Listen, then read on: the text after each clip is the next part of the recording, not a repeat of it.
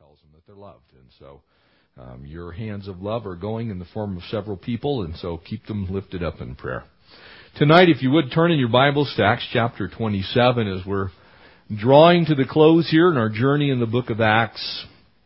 And we come upon the last two chapters, and these two chapters are, are just so full uh, of wondrous truths that are applicable for us today. Some people often ask the question, it, it kind of looks almost like, you know, why did Luke in, include this long uh, sea voyage here in chapter 27? And in fact, we're going to break it into two parts. We're only going to get half the chapter tonight, the other half, because there's really two things that happens. One is the, the initial storm.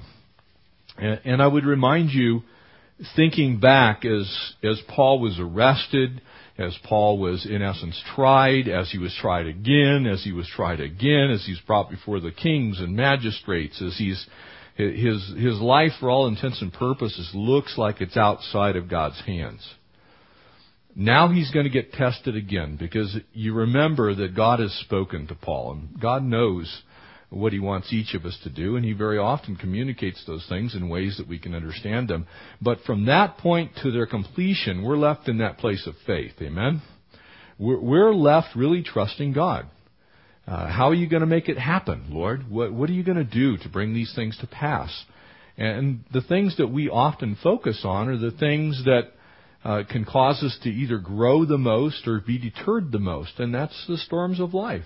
They're the difficult things, the things that come up sometimes after we've begun our journey. We've been walking with the Lord for a long, long, long time, and then all of a sudden something pops up in our life. It could be a big thing. Uh, you're you're facing some kind of dis- disaster or, or dismay or disease or death or doubt or any D word you can think of. Uh, there's, you know, there's just so many things, those, those difficulties, another D word. Uh, there's so many things that you can think of that, that happen to people who love the Lord, who are serving the Lord, who've been walking with the Lord for a long time. And you believe the promises of God, and you trust the promises of God, and then all of a sudden, out of nowhere comes a nor'easter, uh, so to speak. Uh, a storm of monumental proportion and you're supposed to be going west and you're supposed to be going north and you're forced to go some other place. You, you, you are supposed to be heading one direction and by circumstance of something that you didn't cause, something that's come into your life, you're all of a sudden forced to go where you don't want to go. Forced to be where you don't want to be. So many people going through that right now in our nation. People in places and in circumstances that they would rather not be but they are. It does not mean that God has forgotten His promises to you, to me, to us, to the church, to those who love Him. God is faithful, even when we are faithless. And Paul's going to board this boat now, and it's roughly October uh, of AD 59, and he's going to begin a journey which, if you were to plot it on a map, is very close to 2,000 miles long.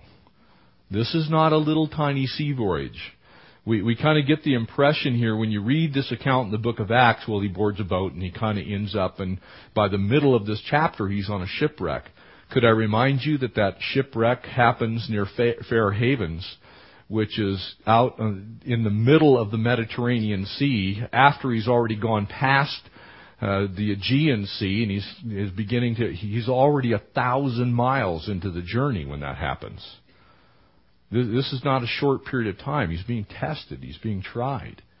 Uh, he's going to be found faithful, which is the, the glorious part of it. So the lesson here in this first half, verses 1 to 26, is really what do we do when the storms come? How do we respond? What do we say? How do we act? Who do we trust? You know, sometimes it's easy to trust the world, isn't it? You know, you cling to those things of the flesh. You do the things that uh, suit your mind more than the will of God or the Spirit of God. And so, in the midst of this voyage, we find this beautiful picture uh, of the way the Apostle Paul handles something that everybody else is going to look at and they're going to lose hope. But he's not going to lose hope. And so I pray that we glean from this passage tonight. Let's pray and ask God to bless it. Father God, we are so thankful that here in this, your word, we find the voyage of the Apostle Paul. He's already been through so much. He's been tested. He's been beat up. He's been beaten down. And yet he doesn't abandon his clinging to the promises that you've given him. And we pray that we'd have the ability to do that, to suffer long and to be kind. Lord, to remember that you are faithful even when we're faithless. And so, God, we give you our lives again tonight. And we thank you for the privilege being able to come and study your word and spend time together fellowshipping. So many in the world do not have the blessing of being able to do what we're doing here tonight. We pray that your spirit would go out. We pray that people would become uh, just enraptured with you. And Lord, have that desire to tell the world that all they need to do is believe in the name of the Lord Jesus Christ and they'll be saved. We bless you. We thank you for this time. We ask it in Jesus' precious name. Amen. Verse 1, and I'm going to spend a lot of tonight reading from the New Living and the New International Version, some of the more modern translations, and I'm doing that principally so that we can get the distances and the cities and the things that happen in a little more modern context. I think that's beneficial with these passages. And if you want a modern translation, again, I would remind you the New Living Translation is a wonderful translation. It's extremely accurate. Uh, it is to my liking much more than the, the New International Version, and it reads uh, very much like the New King James does, but just slightly more modern English. And so, here, when time came, the New Living says in verse 1 of Acts 27, we set sail for Italy. Paul and several other prisoners were placed in the custody of an army officer named Julius, a captain of the imperial regiment. And then Aristarchus, a Macedonian from Thessalonica, was also with us, and we left on a boat whose home port was Adramyttium. In that city, by the way, is in North Africa. And so very close to Alexandria. So this is likely a grain ship from Egypt.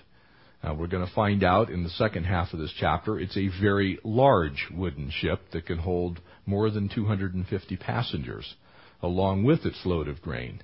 And so this is no tiny boat, but it is also constructed by standards of construction 2,000 years ago, which would make it extremely shallow drafted. In other words, not much of it was below the waterline.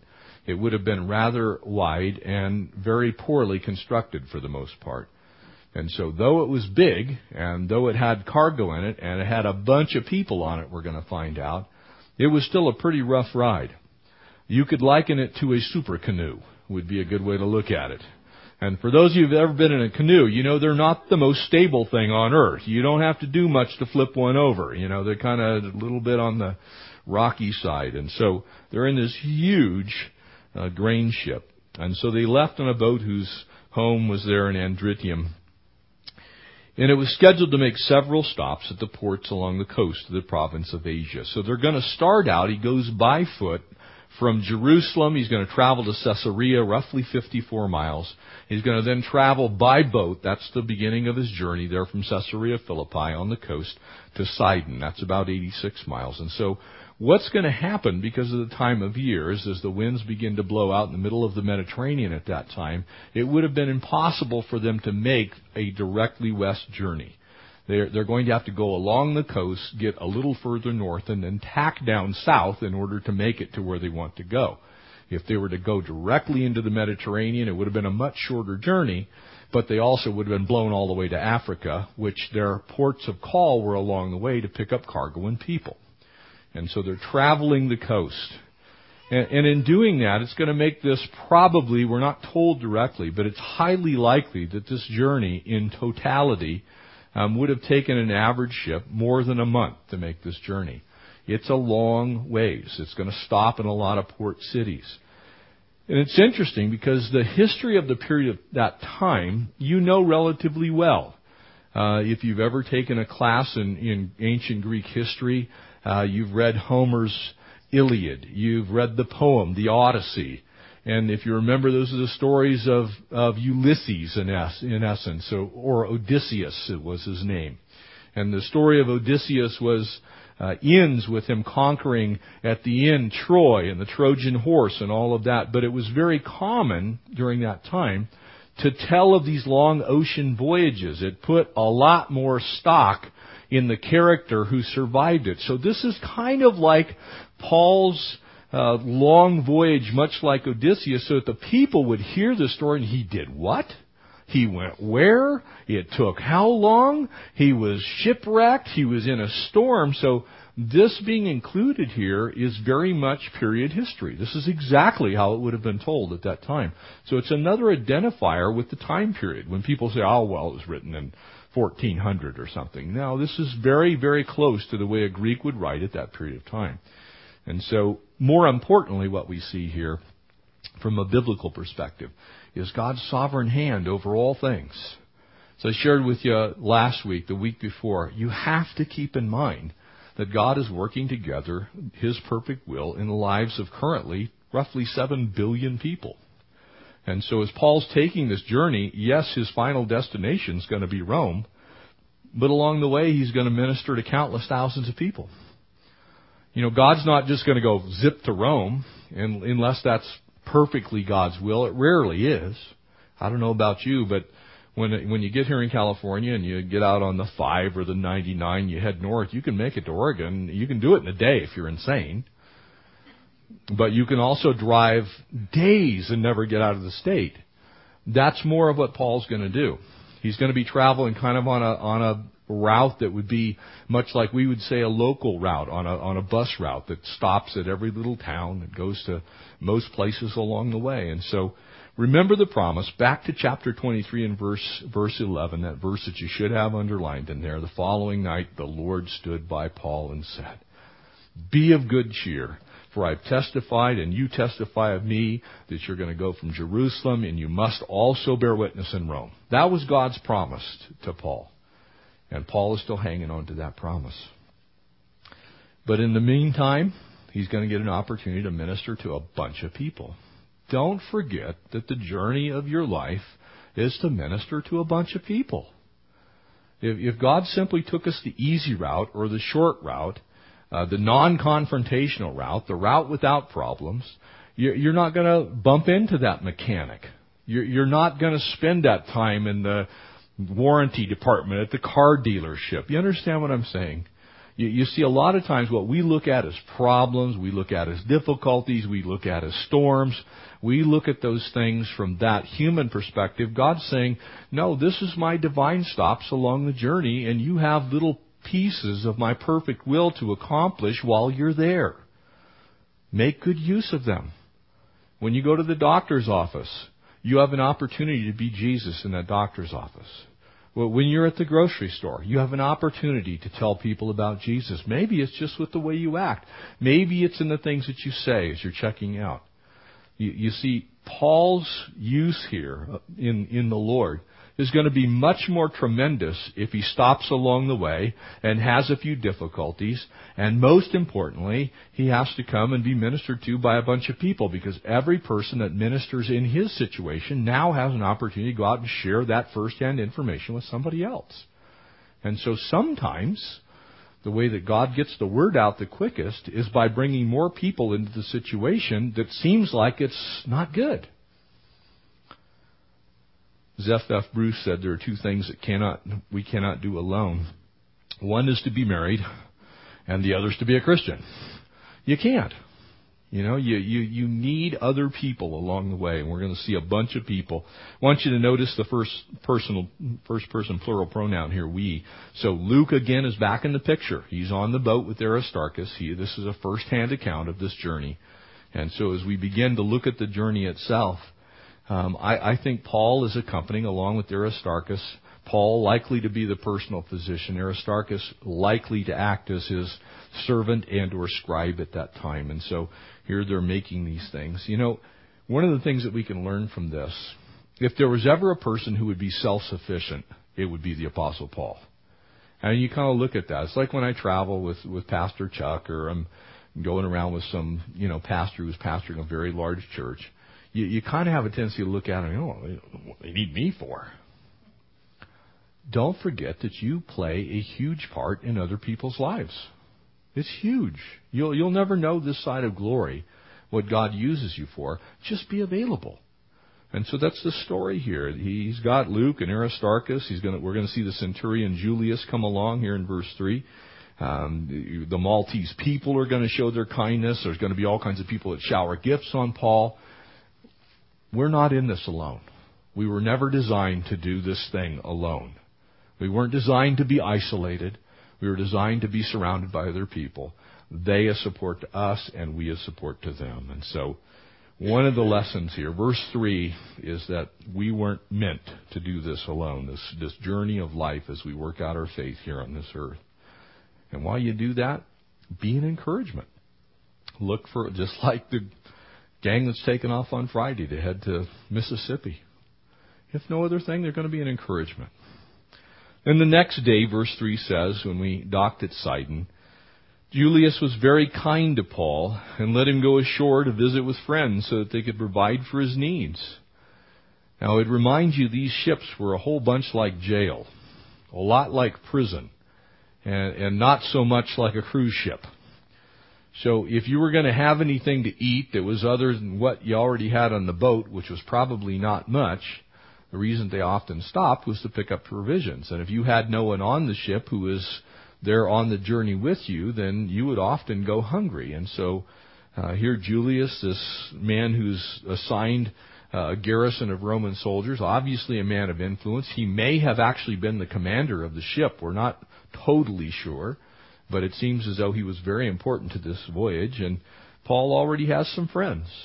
This is the way God works. We're in a difficult circumstance. I was reading last night the, the story of Scott Waddle, and if you remember um, back just shortly before 9/11, uh, the USS um, um, Greeneville, which is a fast attack submarine, it's a nuclear attack submarine, relatively new nuclear attack submarine, was doing maneuvers out in the Hawaiian Islands. And they did an emergency deep, which they descend to five, six hundred feet, and then an emergency blow, which they take all the water out of the ballast tanks, and those subs come flying out of the water.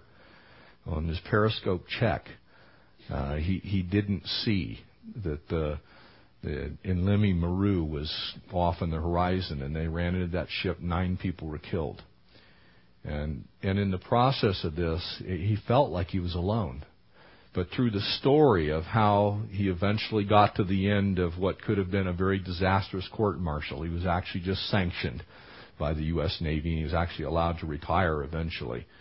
But what could have been a disaster, was all because of the people that came along and ministered to him.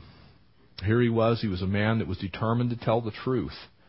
And as he shared, he knew it was going to cost him, but he was going to tell the truth because it was the right thing to do. And that is our Christian walk as well. And by the way, he's a Christian and gives glory to the Lord in that great book. But but as you as you look at these things that we go through in life, you know, very often it's when you least expect it. The Lord brings along somebody to to fill that gap, to bridge that that place in your life to where things are just not going well. And so here he is in Sidon. He's 70, 80 miles north of Caesarea Philippi now. The journey had just begun, and a little brief stop there, and this Roman officer named Julius just shows kindness to him. He does something he shouldn't be doing. That's so weird how God does that. Things that you don't think can work out somehow work out. Anybody have that problem? Yeah, me too. I mean, it's awesome.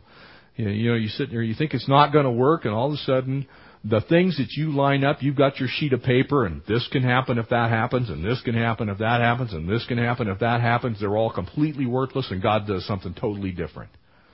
That's the story. Verse 4. And then putting out the sea from there, we encountered the headwinds that made it difficult to keep the ship on course. And so we sailed north to Cyprus between the island and the mainland. And if you look at the island of Cyprus out there on a map, you'll find out that they're trying to skirt to use the land to block the wind.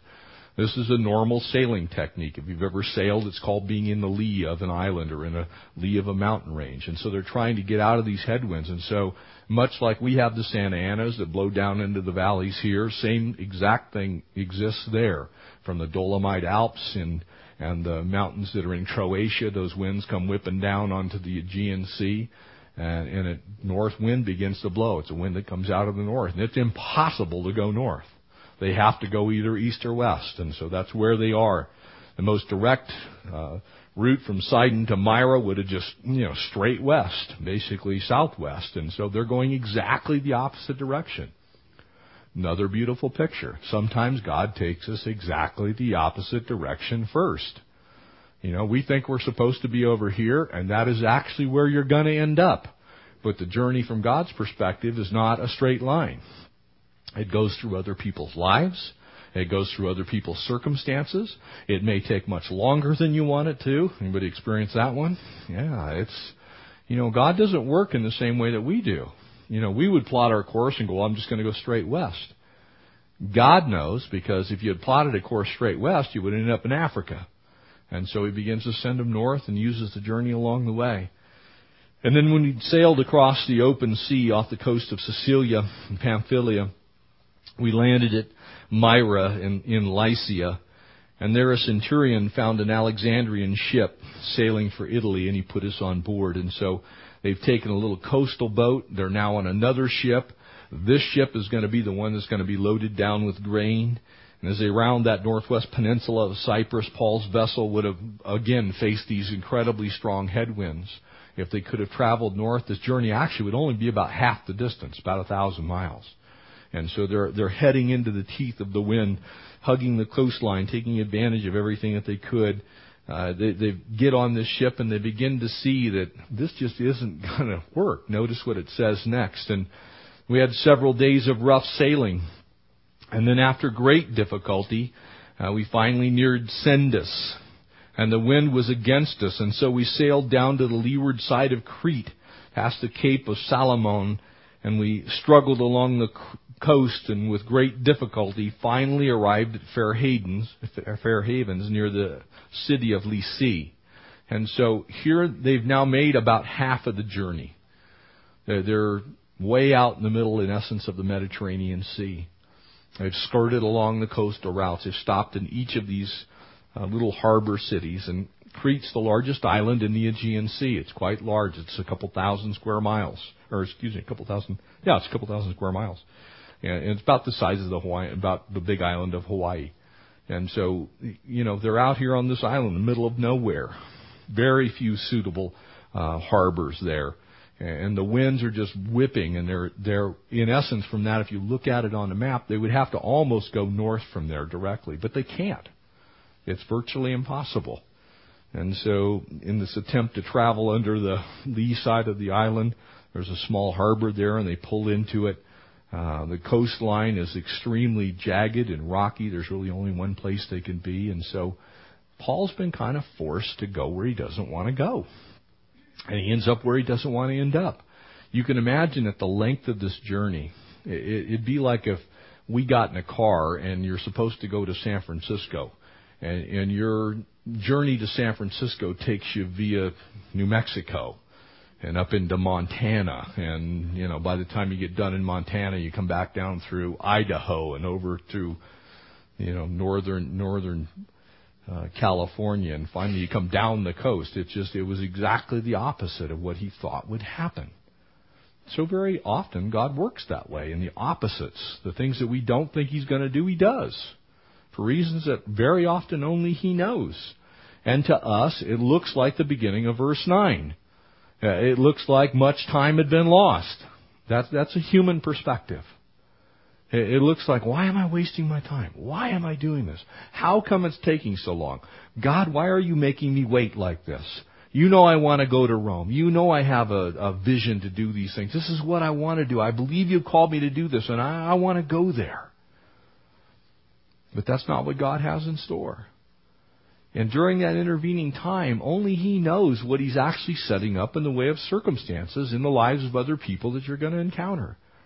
How many times I've had in my own life, when I look at my own life, that those divine delays, and that's exactly what they are, they're divine delays those things where God has stalled my life in some way. It looks like too much time had been lost. It looks like we could never accomplish that goal. It looks like the things that God's allowed has actually overshadowed the fact that I was supposed to do something else.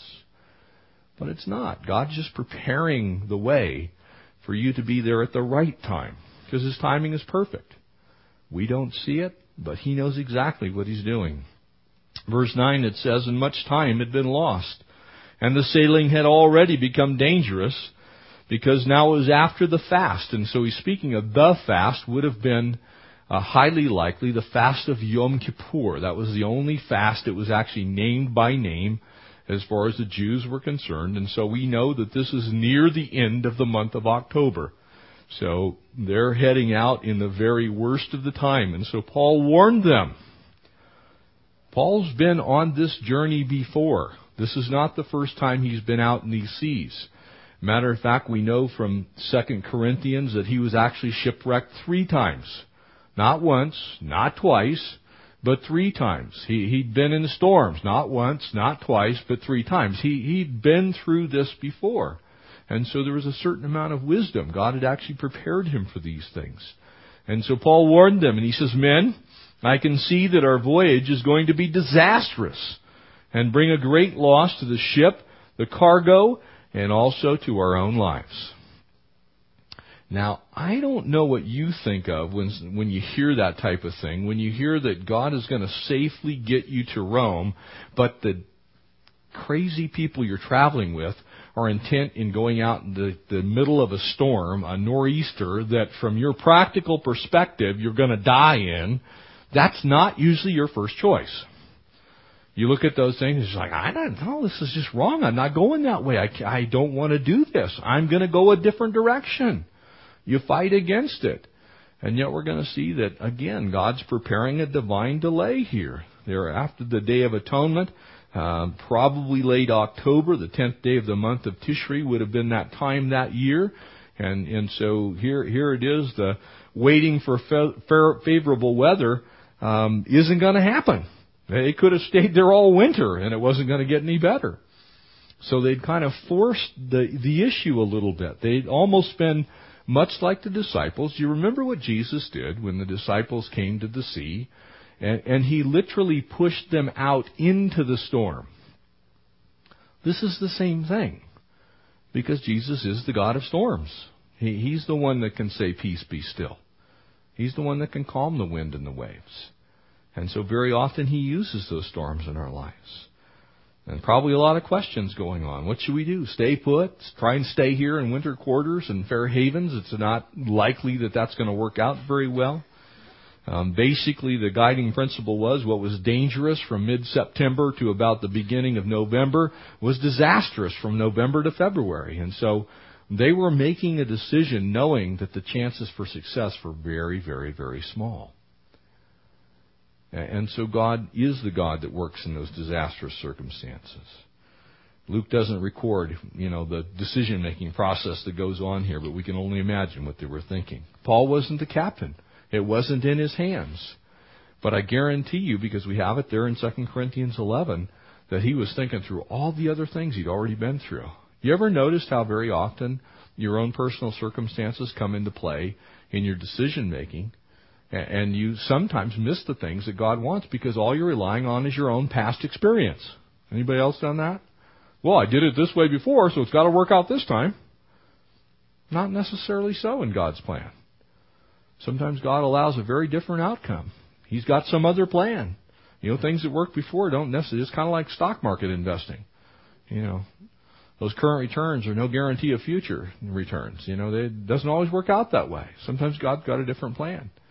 There in 2 Corinthians chapter 11, you can look at it later, but it says there in verse 25, three times I was beaten with rods. Once I was stoned. Three times I was shipwrecked. Day and night in the deep. He'd been laying out there in the ocean. And journeys often, perils often. It goes on and describes his whole life. It was kind of like his ministry credentials. Somebody said, well, you know, what's your life been like? Well, you know, I was shipwrecked, I was bombed, I was stoned, I was, you know, whatever. He'd had everything happen to him. I don't think he was too thrilled about going through it again.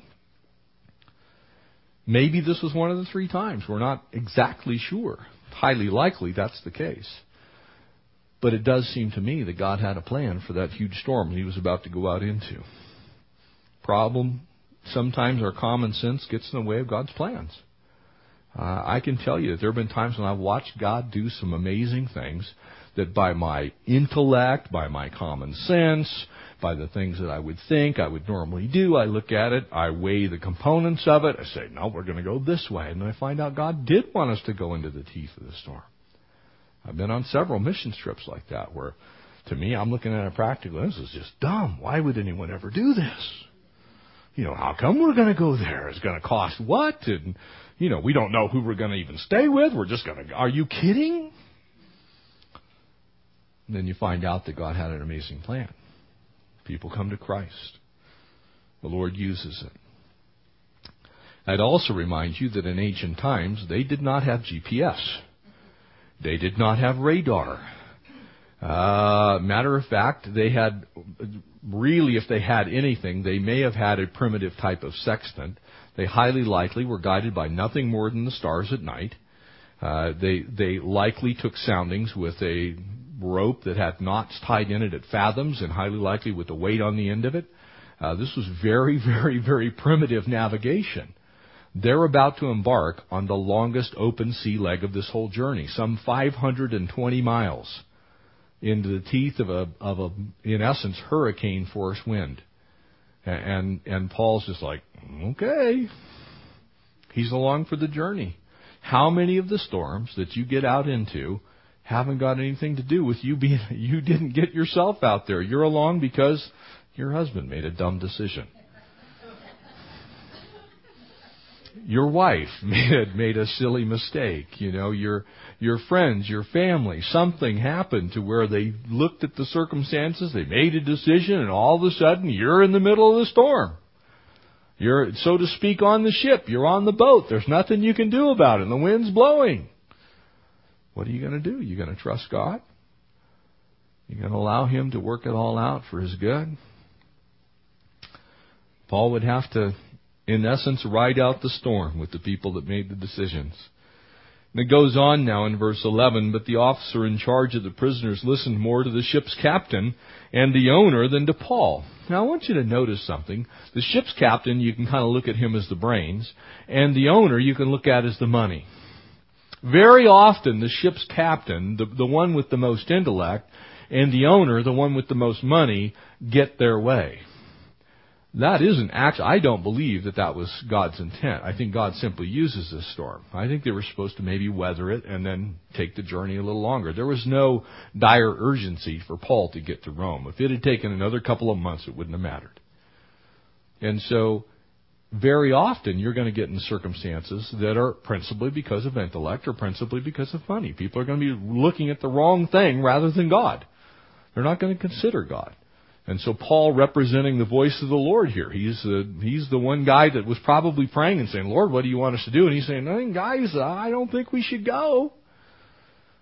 But yet he ends up in a circumstance because of intellect and money.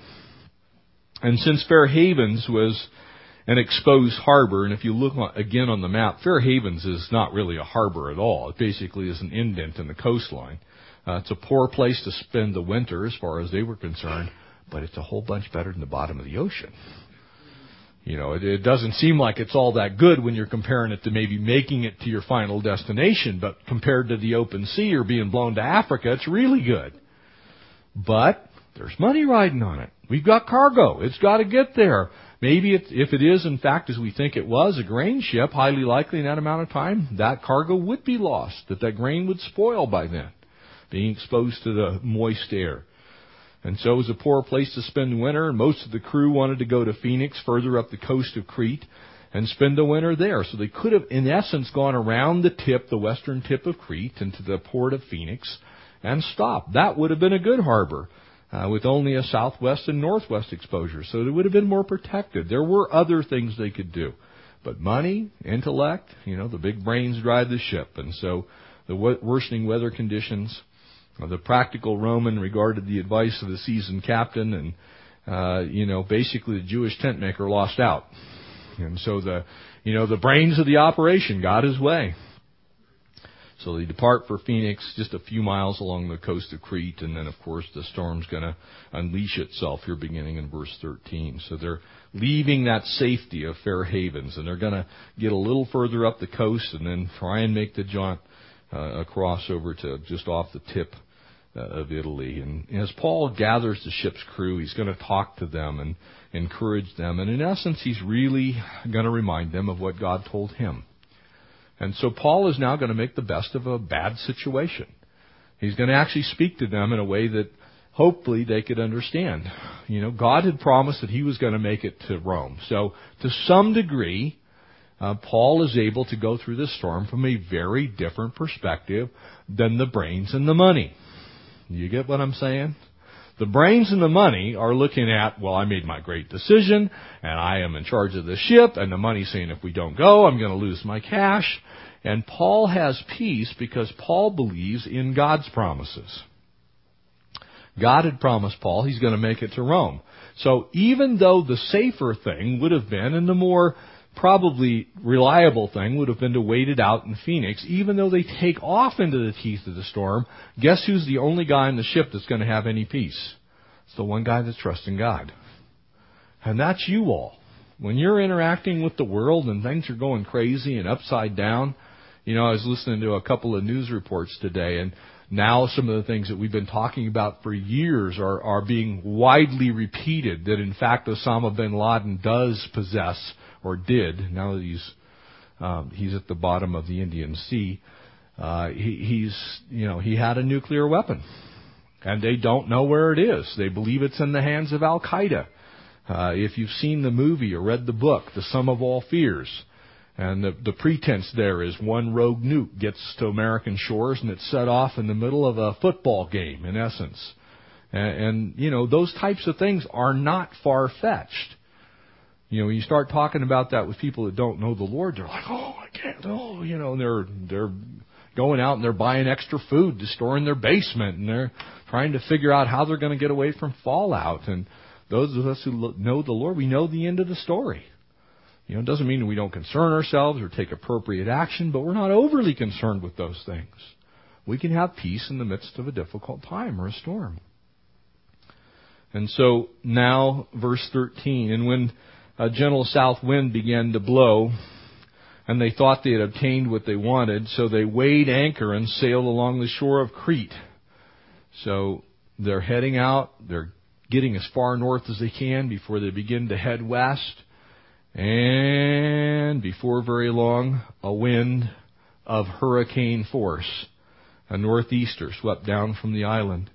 And the ship was caught by the storm and it could not head into the wind. And so it gave way to it and were driven along. What they're basically saying in, in this in, in sailing vernacular was it was impossible to make course. They could not go the way they wanted to go. They simply had to loosen the sails, turn the boat the direction the wind was going. They're now being blown much further south than they wanted to go. They're, they're, they're traveling in the opposite direction of where they want to go.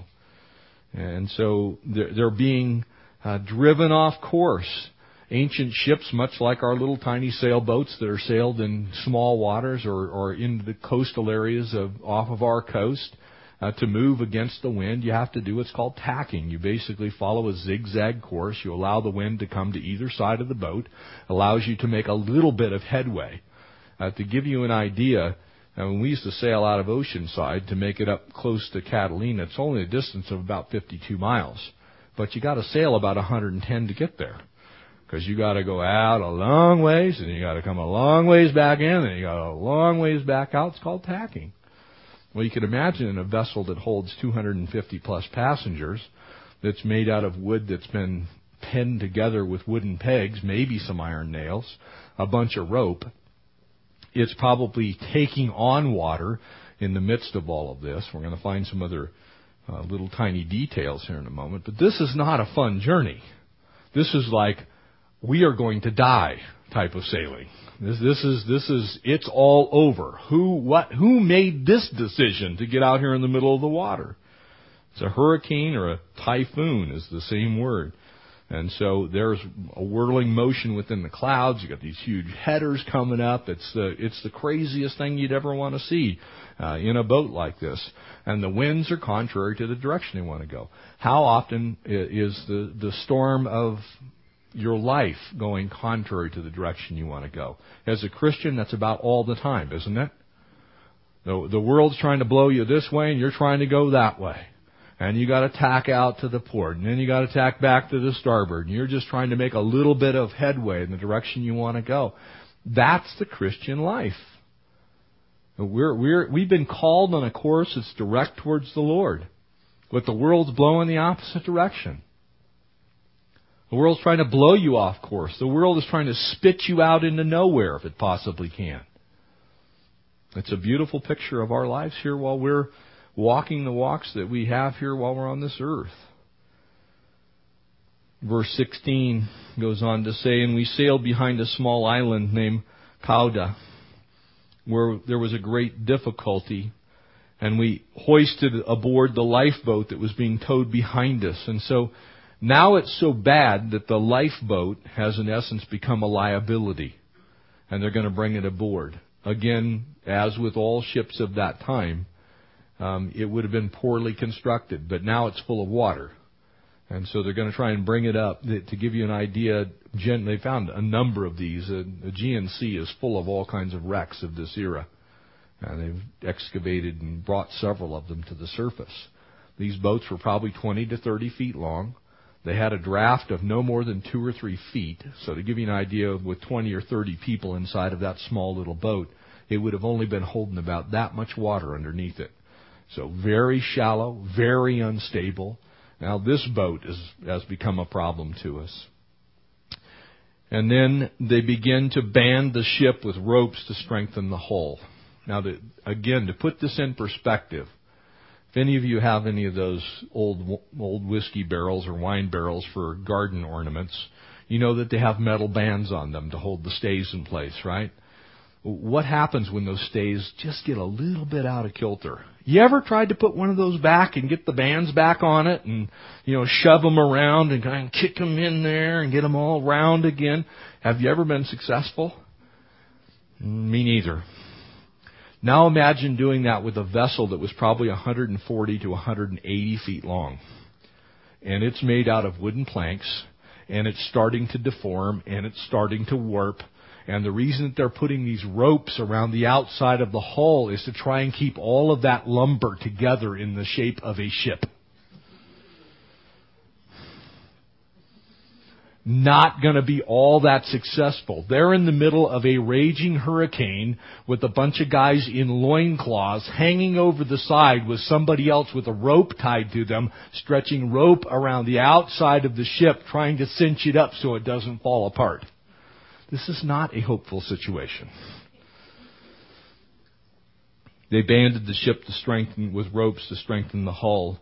The sailors were afraid of being driven across the sandbars of Syrtis off to the African coast. That would have been about 700 miles to the south. Now, to give you an idea, they didn't have a water desalination plant on board. They did not have provisions for that kind of journey. The middle of the Mediterranean, like the middle of most oceans, has a spot where there are what called doldrums, basically a lack of wind, or the wind can shift direction constantly to where there is no prevailing wind, so to speak. You don't know which way to chart the course because there isn't any wind that blows a specific direction, so you know how to do that. So they're out in the middle of nowhere. They're being driven across. They're, they're worried about the sandbars. They're worried about being blown to a completely different continent. And so they lowered the sea anchor and thus were being driven by the wind. A sea anchor basically means that they had up at some point in time a type of a sail. They highly likely lowered that. A sea anchor was basically a giant bag.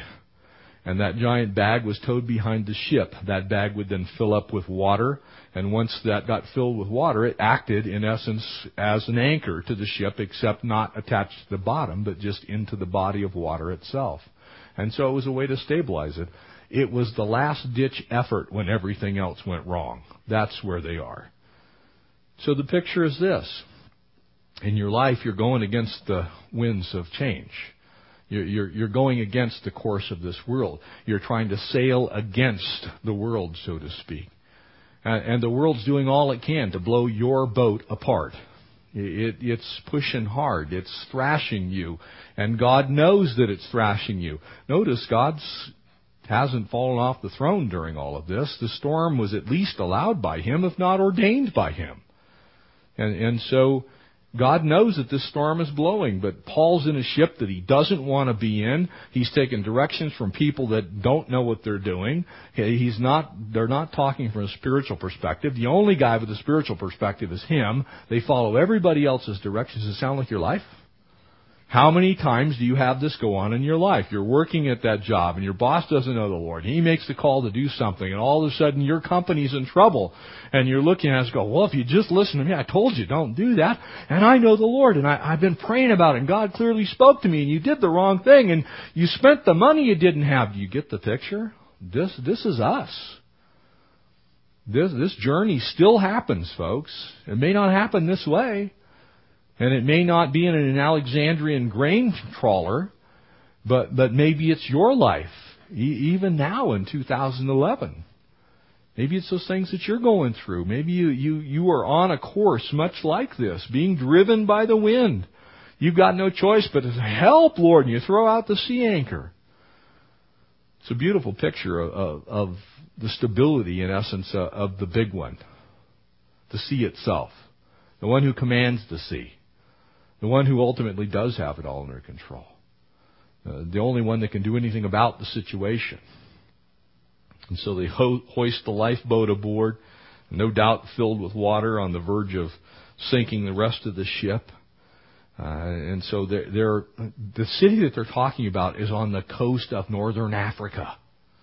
I mean, you talk about being blown off course. Sometimes our lives are like that. I've had so many, I don't even know why I moved to Running Springs. You know, I got up here and just the moment I got here, I was going to do this and do that. I was going to commute down the hill. Now I have to drive down the 18. They feel like they've been blown completely off course. But those in the trust, those who trust in the Lord will not be ashamed, His word says. Yet though they slay me, I, I will follow you, Job said. You, you see, the Lord has these things under control, even though it looks like they're completely out of control. Uh, to combat that drift, basically they're they're attaching the anchor to the sea currents, the the one thing that's stable in this whole storm.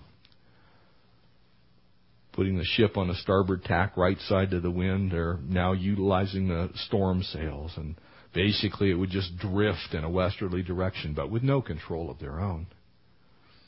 Verse 18 we were being pounded by the storm so violently that on the next day they began to throw the cargo overboard. Isn't that interesting how, you know, the brainiacs get together and the money mongers get together and they come up with their plan and after a while even they figure out, let's toss the stuff overboard because it's holding us back. You know, eventually the enemy's plans and the, and the world's ways come to naught. And, and as scripture says in those very last days, you're going to need gold to buy a loaf of bread. You know, the truth eventually unfolds itself. And God's plans do take precedence finally. So they're throwing the cargo overboard, and on the third day, with their own hands, they threw the ship's tackle overboard. So they've gone from throwing the cargo overboard, which was the money end of it. They've obviously, the, the guy with the brains, his plan didn't work out too good. Now they're throwing all the extra rope, they're throwing the spare mast overboard, they're tossing out every bit of stuff, anything to lighten the boat to get it up higher in the water so it doesn't sink. That's the place where you get to come in in people's lives. Because they've, they've hoped in their mind, they've hoped in their money. Now they're in foreclosure. Now they've lost that job that they thought was the end all cure all and you're the one left in the boat that still has the word of the Lord. You're the one that can, in essence, say, you know what's going to be okay. God promised me. The crew members jettison the cargo. The grain's gone. They're, they're throwing the non-essential, the extra sails, the extra yard arms. They're throwing everything overboard. Verse 20, and when neither the sun nor the stars appeared for many days. Now imagine three days, many more days, They've been in this for a week or more. They're being pummeled. They're being beat up. They, they think they're going to die for sure. They're, they're sitting there wondering what in the world has happened to them.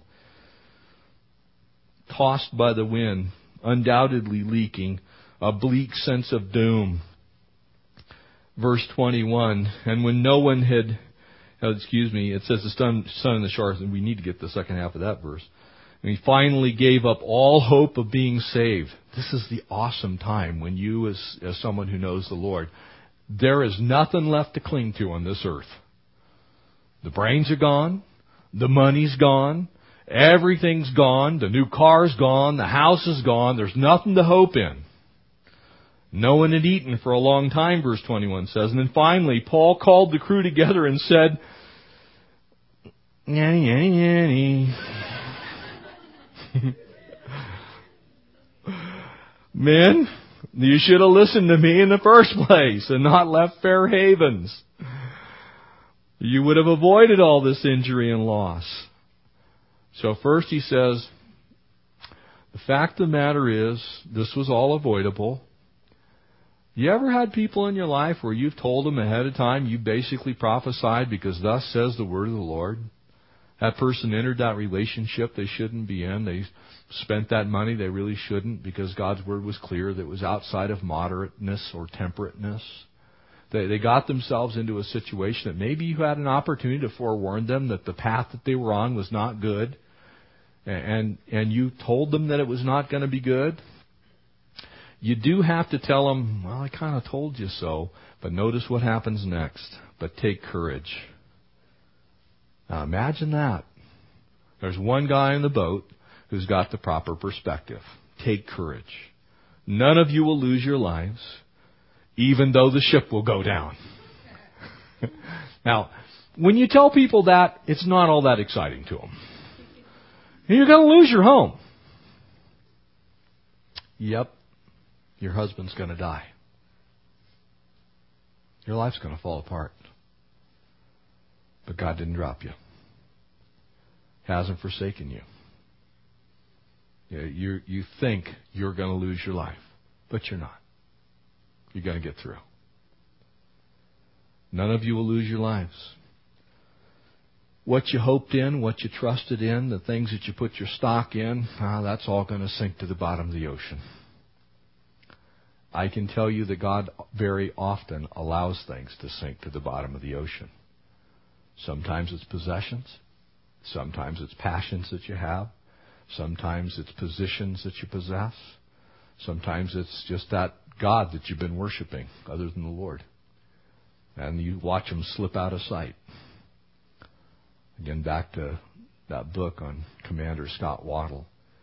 He said the most terrifying thing of the whole experience is when his sub, which was rendered inoperable for a few minutes in the water, and they managed to turn the sub around and they turned back towards this Japanese fishing school vessel. And he saw the people jumping in the water. And submarines don't carry a lot of lifeboats, in case you haven't noticed. Not a lot of space for those on a fast attack nuclear submarine turned around, and he said in a matter of minutes that boat went bow up and slipped beneath the waves, and it sunk to a depth of 2,000 feet. He said there was nothing he could do. He knew that his orders had caused it. He knew that people must have died. He was very certain that more were probably going to die. And he had put his hope and trust in the training of the crew and all kinds of other things. And all of a sudden, in eight minutes of his life, his life was changed forever. Sometimes it happens that fast. Sometimes it takes longer. But God very often removes things in which we hope and trust that are a substitute for our relationship with Him. He allows those things to happen. The ship's going to go down. The passengers, the crew, they, they were busy. They were depressed. They were seasick. They hadn't eaten. As Warren Wiersbe very wisely said, he said, a crisis doesn't make a person a crisis only shows what a person's already made of. That's all it does. It really brings out the real you. And so it was with this group of people. He has to say, I told you so, but he also gives them the good news. You know, it's kind of a good news, bad news kind of thing. But God, just in the nick of time, just at the at the very moment that everybody thinks it's all going to end, right here and right there, as He always does. You know, it's that Ephesians two four thing. But God, who is rich in mercy. Verse twenty three. For last night, again. Now remember, this is the third time in the book of Acts. Last night, there stood by me an angel of God, to whom I belong and whom I worship. And he said, you, you, see, that's the real case for us. This world's not your home. You belong to a God who loves you. Um, no weapon fashioned against you can prosper. Yet though they slay me, I'll, you know, the promises of God stand true. And that angel said, Do not be afraid, Paul, for you must stand before the emperor. And indeed, God has granted safety to all those who are sailing with you. Basically, he's saying God sends a message, relax. I got it under control. But God, no, no, really, relax. I've got it under control. But God, no, really, I have it under control. The ship's going to go down. It's going to sink, but you're not going to lose your life. I'm going to reorganize a bunch of things in your life. It's not going to be as it was. It's going to be different than it was, but I've got it under control. Relax. It's going to be okay. That's why Jesus said, don't worry about tomorrow. Remember what it says there. It doesn't, doesn't say don't worry about tomorrow food and all this. It says don't worry about tomorrow. And then it names a bunch of other things. Food and clothing. But it says don't worry about tomorrow. Because today has enough trouble for itself. And so it says there in verse 25 and 26, for take courage, for I believe God. And it will be just as he said but we will be shipwrecked on an island. It says God's got it under control. And the way He's got it under control is this bad boy is going down. This storm is going to take its toll on this ship and it is going to the bottom.